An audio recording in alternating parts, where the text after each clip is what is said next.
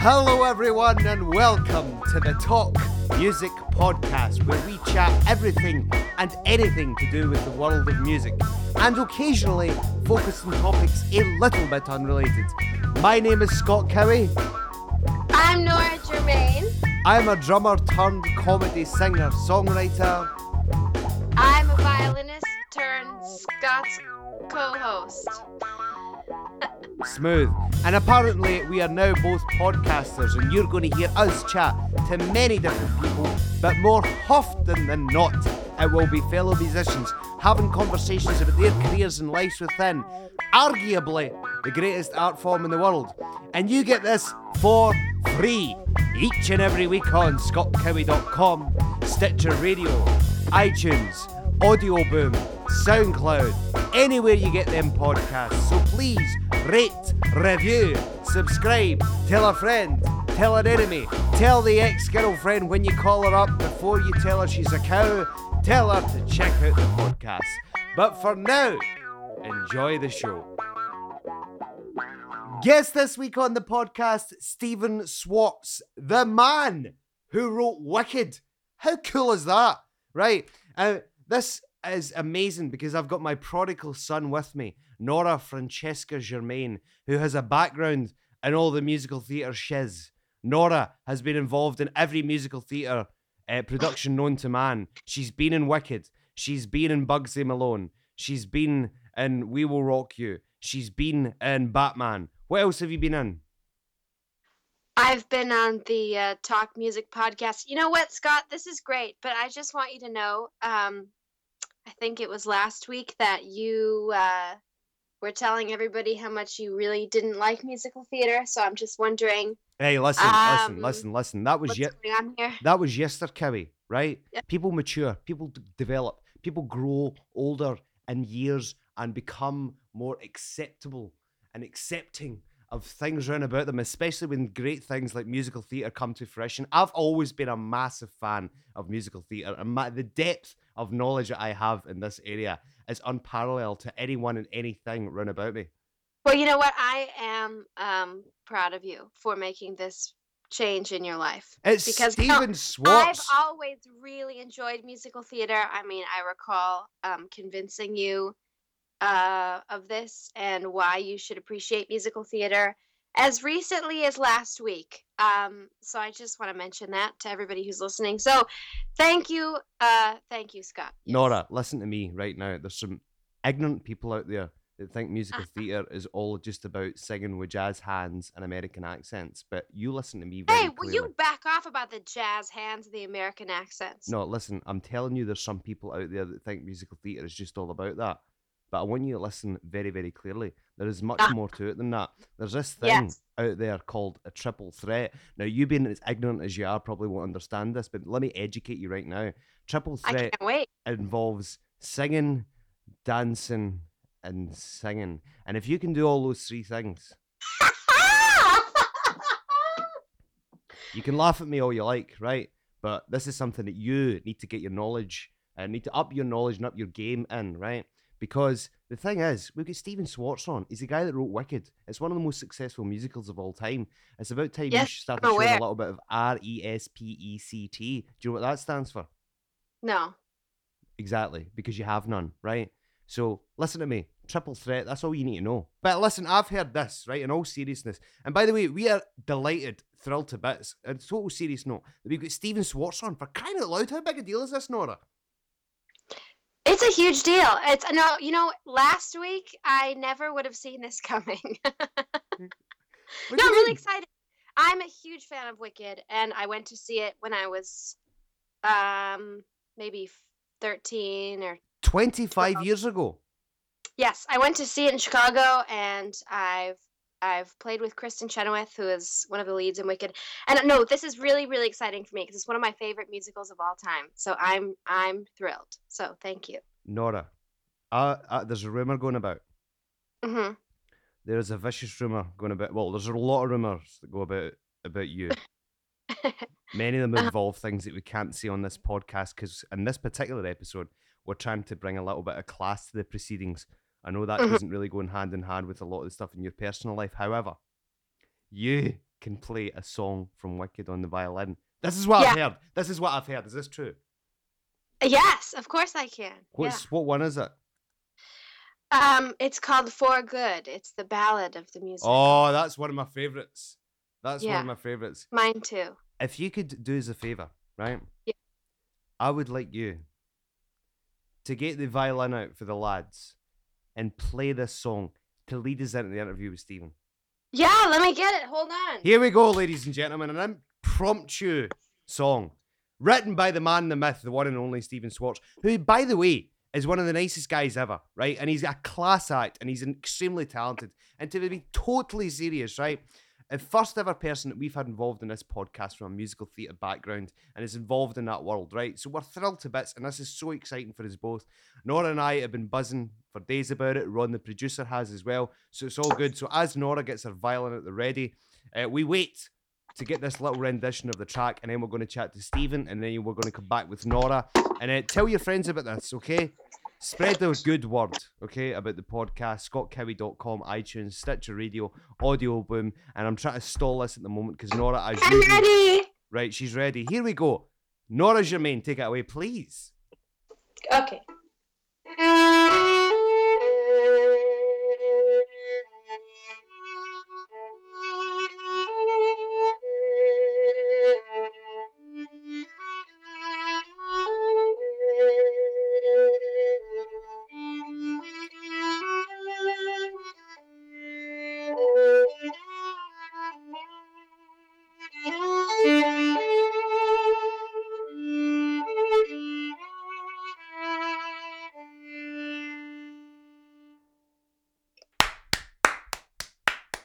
Nora Germain in the house. We're going to get right to the interview, ladies and gentlemen.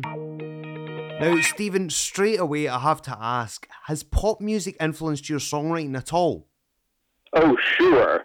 Um, and by the way, I saw the list of some of the people that you've spoken to um, on the show, and I'm very flattered to be apparently the rare musical theater composer because it looked as if most of your roster was pop, and including Stewart Copeland, who of course played for one of my favorite bands of all time, The Police. Um, which is by way of saying that I think Sting has been very influential on me.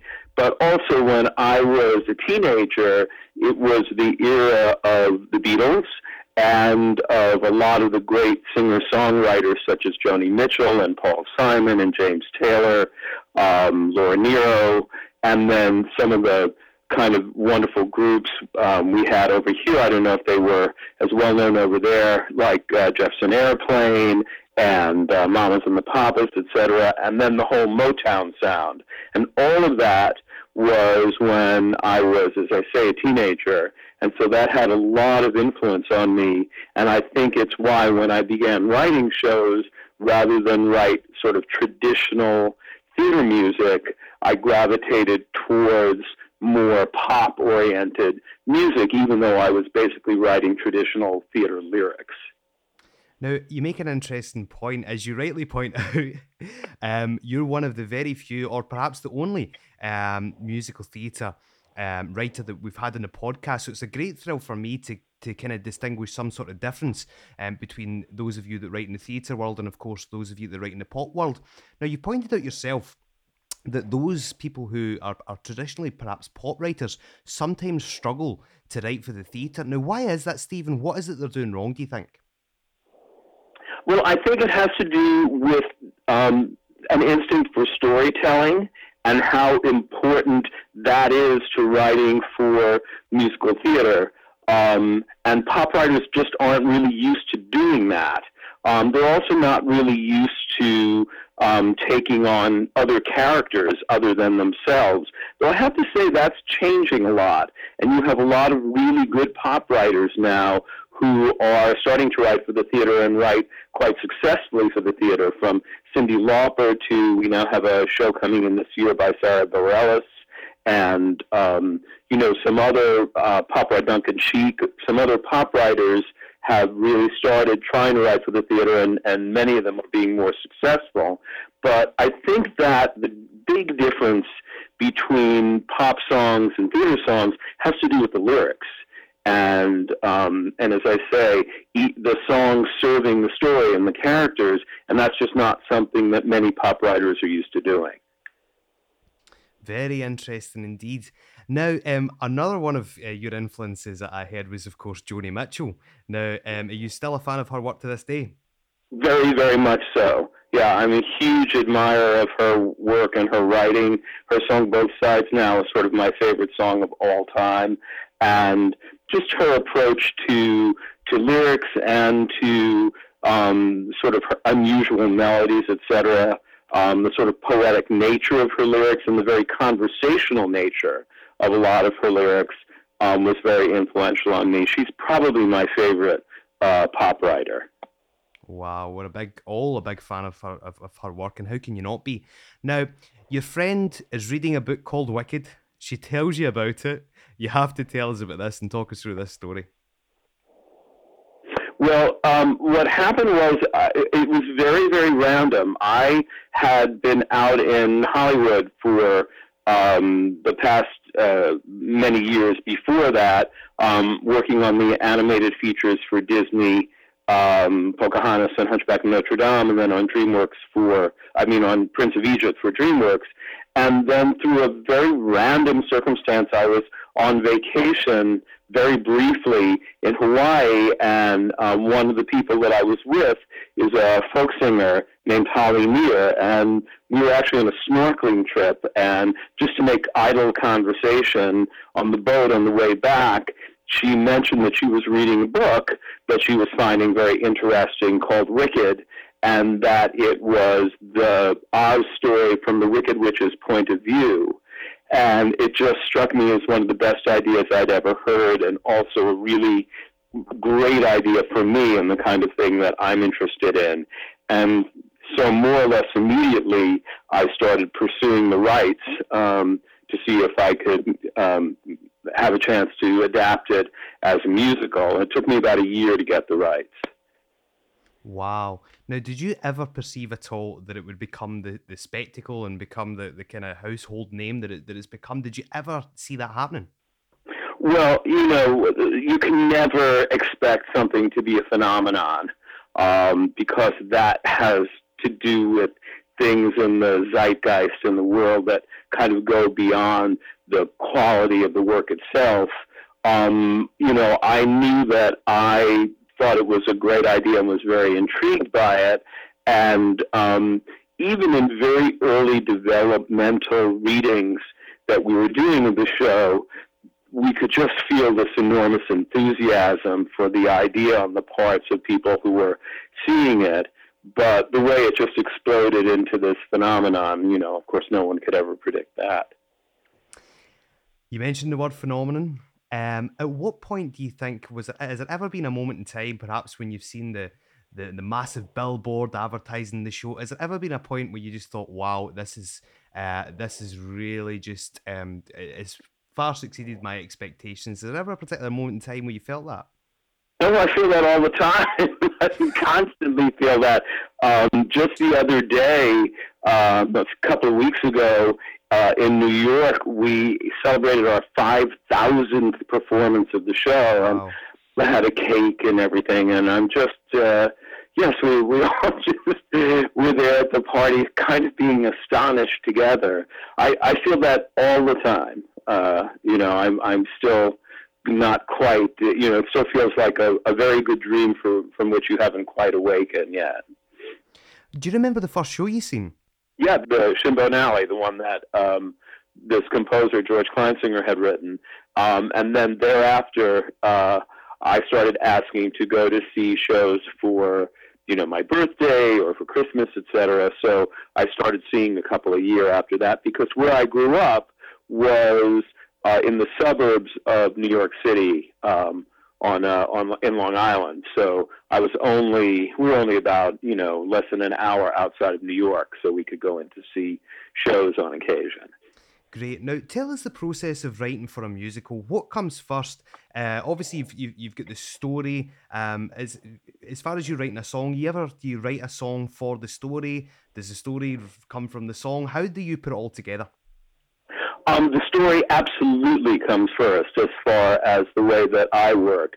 Uh, it's very important for me to know the basic outline of the story, um, and it's also good if I've seen at least a little bit of dialogue from whomever the book writer is going to be, just so I know how the characters talk and what the tone of the dialogue is, etc.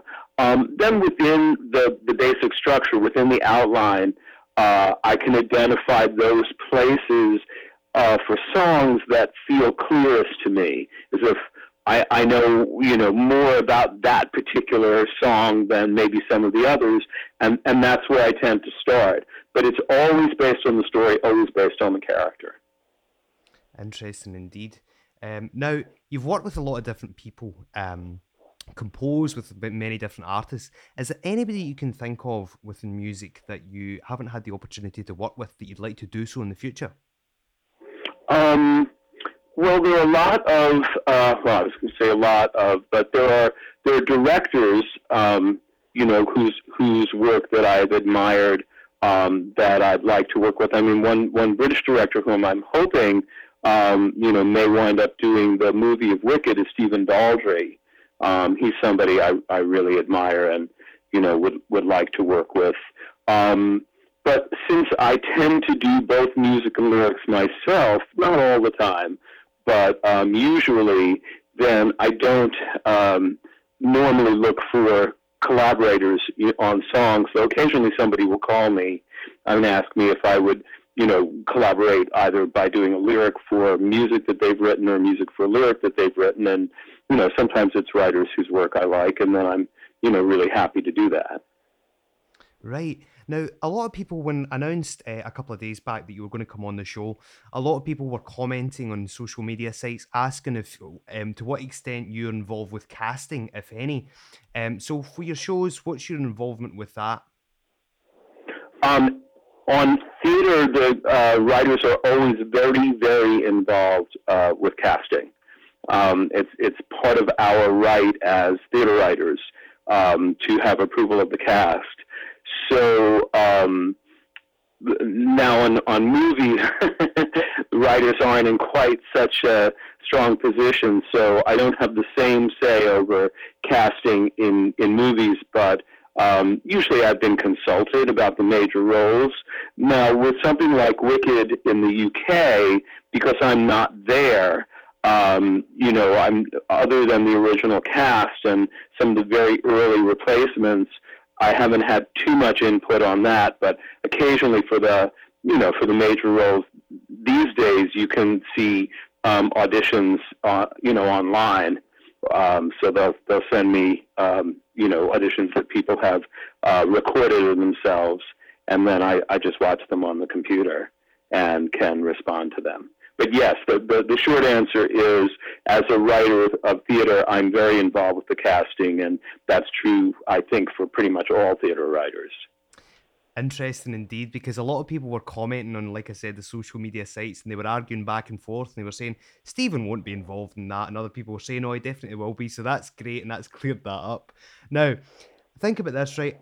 Let's say, for talking's sake, I'm a new young writer. I want to start writing musicals. I come to you and say, Give me some advice. What are the basic do's and don'ts? What would be your response? Well, my basic advice would be to write something, um, and that sounds glib, but I but I actually mean that um, because that way, as a writer, you can show what you do, um, and most of the young musical theater writers that I know, and I've done a lot of work with a lot of up and coming musical theater writers because I run a couple of workshops here in the States, in New York and in Los Angeles. Um, and basically, um, all of them that I know have started to um, have careers have written something that they could then play for people um, to demonstrate their work. Now, more often than not, the show or selection of songs that they've written are not the shows that get produced, but they show their talent and ability, and um, and that's a very good way of of getting noticed. Just to declare, oh, I'm a writer. um, and you have to take my word for it, obviously is not as successful. The other thing that I would suggest for people who are interested in writing for musical theater, um, but maybe haven't done that much of it, you know, maybe they're pop writers or other kinds of writers, is, is really to um, familiarize yourself with shows and with, with scores for shows and sort of see what you like and what resonates for you. And then from that, see what kind of principles or lessons or ideas you can learn about approaching musical theater. And that's basically what I did when I was a kid was just listen to a lot of cast albums and see a lot of shows and see what I thought worked and what didn't, and the things that I thought worked, I try to analyze what the writers were doing to to make that effective, and then see how I could apply those sort of ideas to my own work. Interesting. Really, really fascinating stuff. Now, if it's okay, I'm going to throw a couple of names at you. I just want to get your thoughts on uh, some of your fellow musical theatre writers, so to speak. Is that okay? Sure. Uh, Jason Robert Brown, what do you think of his stuff? Um, well, I've known Jason for a long time. I've known Jason since he since he was 21 years old, um, and when he first came to the city, you know, I've always thought he was enormously talented. He's Jason is a great keyboard player, really, really excellent pianist, um, and I think he writes very clever lyrics and lyrics that really um, illuminate the characters. Uh, he always has, and he writes very good tunes. But I think his his greatest skill is in his his accompaniment because he's such a good pianist. Right, right, right. I'm glad that you said that because I've been a, a big fan of his his music for a long time too. Uh, Andrew Lloyd Webber. Um, you know, Andrew and I are kind of contemporaries. We're more or less the same age. In fact, I just saw him the other day at a, an event at the White House. Uh, you know, I don't know Andrew all that well, but um, he's always been very, very gracious and kind to me. And on the couple of occasions when we have gotten together, um, you know, when he was with Sarah Brightman, they uh, recorded uh, one of my songs, Meadowlark, and Andrew was very gracious about asking me to come and listen to um, the mixes of those and you know ask my opinion on it.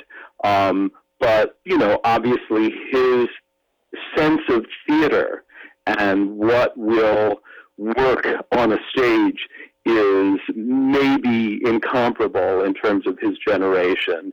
Uh, I'm a huge fan of Evita in particular. Uh, it's one of my favorite shows. So, yeah, I mean, I've, I, I, although I don't know him personally terribly well, uh, obviously, I, I admire his work. Now, Stephen, I'm going to ask, I want to see if I heard that right. Uh, did you say that you met him at the White House the other day? Yeah, I just did. Yeah, just, just lo- the other I day. love the way that you, White House you said that so calm and composed, as if it was nothing. met Andrew I, Lloyd I, I didn't feel that all that there, calm mu- and there must be a part of you that there. must be thinking that you deep down you know that's really cool. No, no, actually, that sug- that suggests that this is sort of commonplace for me, which it totally is not. it was the, the first time in my life that I had, uh, you know, been invited to be there, and um, there was a sort of Broadway at the White House um, evening, and uh, and Andrew was part of it with his new show, School of Rock. And um, I was there to do a couple of master classes, and actually played for uh, Kristin Chenoweth was performing, and I accompanied her.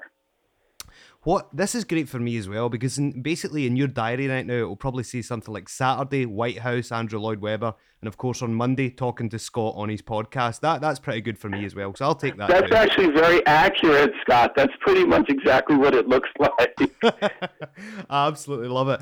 Now, um, funnily enough, somebody else said this on my Facebook page. Actually, um, my pal, friend of mine called Ailey McCall, is asking. I thought this was a pretty good question. I was going to just dismiss it immediately, but I, I, I quite like it. She's asking, would you ever write a musical that would have uh, that would be kind of Scottish related? Would have um, Scottish themed or anything like that? Was would that ever come into fruition? Sure, if there were a story that was set there, I actually am extremely fond of both Scottish and Irish music. Gaelic music um, is maybe my favorite. Um, I just love the sound of it. So um, yeah, I, I could certainly see myself doing that if a story presented itself. Well, listen, if you ever need any help with it, I've me and my bunch of Scottish friends, I'm sure will help out with different Scottish stories. I'm sure we could put something together. Now, lastly, I'm going to ask you, just out of interest, when was the last time you composed something? Yeah, this morning actually. I'm I'm in the midst of uh, deadlines on three projects uh, right now, and so I am working every single day, um, and and have been for the the last month or so. Yeah, so I'm I am in major writing mode right now. Uh, and uh, which is one of the reasons that you it was easy for you to catch me at home because um, actually I just came from uh, um, entering some music into the computer uh, about half an hour ago. Right, great stuff. So that's that's good that you're still um, such a prolific writer. You're writing pretty much almost every day. What, uh, what comes first for yourself when it when it comes to the music? Um, is it melody? Is it lyrics? Is it a little bit of both? What do you tend to go for when you're actually writing the song? You know, Scott, it really depends. Um, it can be different depending upon what seems the the clearest to me when I'm undertaking um, a particular song or assignment. As, as as we discussed, sort of the the story and the idea comes first, and that can suggest uh, some words. It can suggest a melody. It could suggest a kind of piano riff. It can suggest a rhythm. I tend to like to uh, start by knowing the title of the song. I've learned over the years that it's very helpful for me to know what the title is going to be. It helps to define the song for me. Um, I may not know it right away, but I tend to go on a search for the title um, and and and try and get that as quickly as possible, and that will suggest the the next steps to take. But in terms of music, lyrics, rhythm, you know, basic riff, um, it, it can be different from song to song. Stephen, it's been an absolute pleasure talking to you today. And for the, the very first person that we've had on involved in the musical theatre world, it's been an absolute pleasure to, to make sure that that person was you. And I've learned a heck of a lot in the, the, the time that we've had to chat. Well, thank you. I, as I said when I, I looked at your very, very impressive guest list of these terrific pop musicians and writers, I was extremely flattered that uh, that you were going to um, talk to me, being, as I say, you know, a musical theater writer. So I, I'm very flattered that that I was your first. Not at all. It's been an absolute pleasure having you on. And you give me a shout if you're ever in Scotland, okay? Absolutely. Thanks, Scott. Great to speak with you.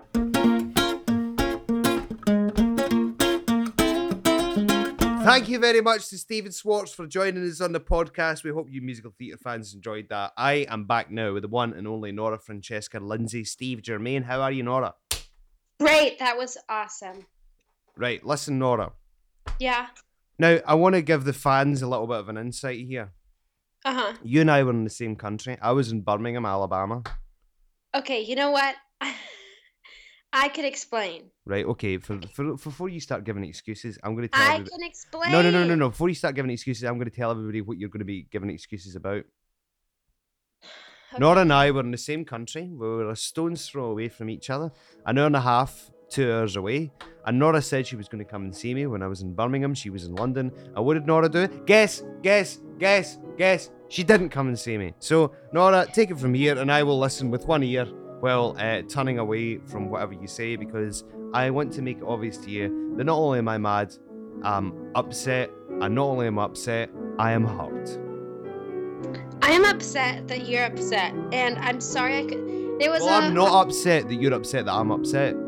I don't think you just let down, you let yourself down, you let your family down, you let all the listeners down, and you've probably upset Stephen Schwartz, who's probably tuned out by now when he listened back to his interview. And to be honest with you, I reckon he'll be so devastated, he'll probably take Wicked off the stage. Um. You realise the repercussions that this has had?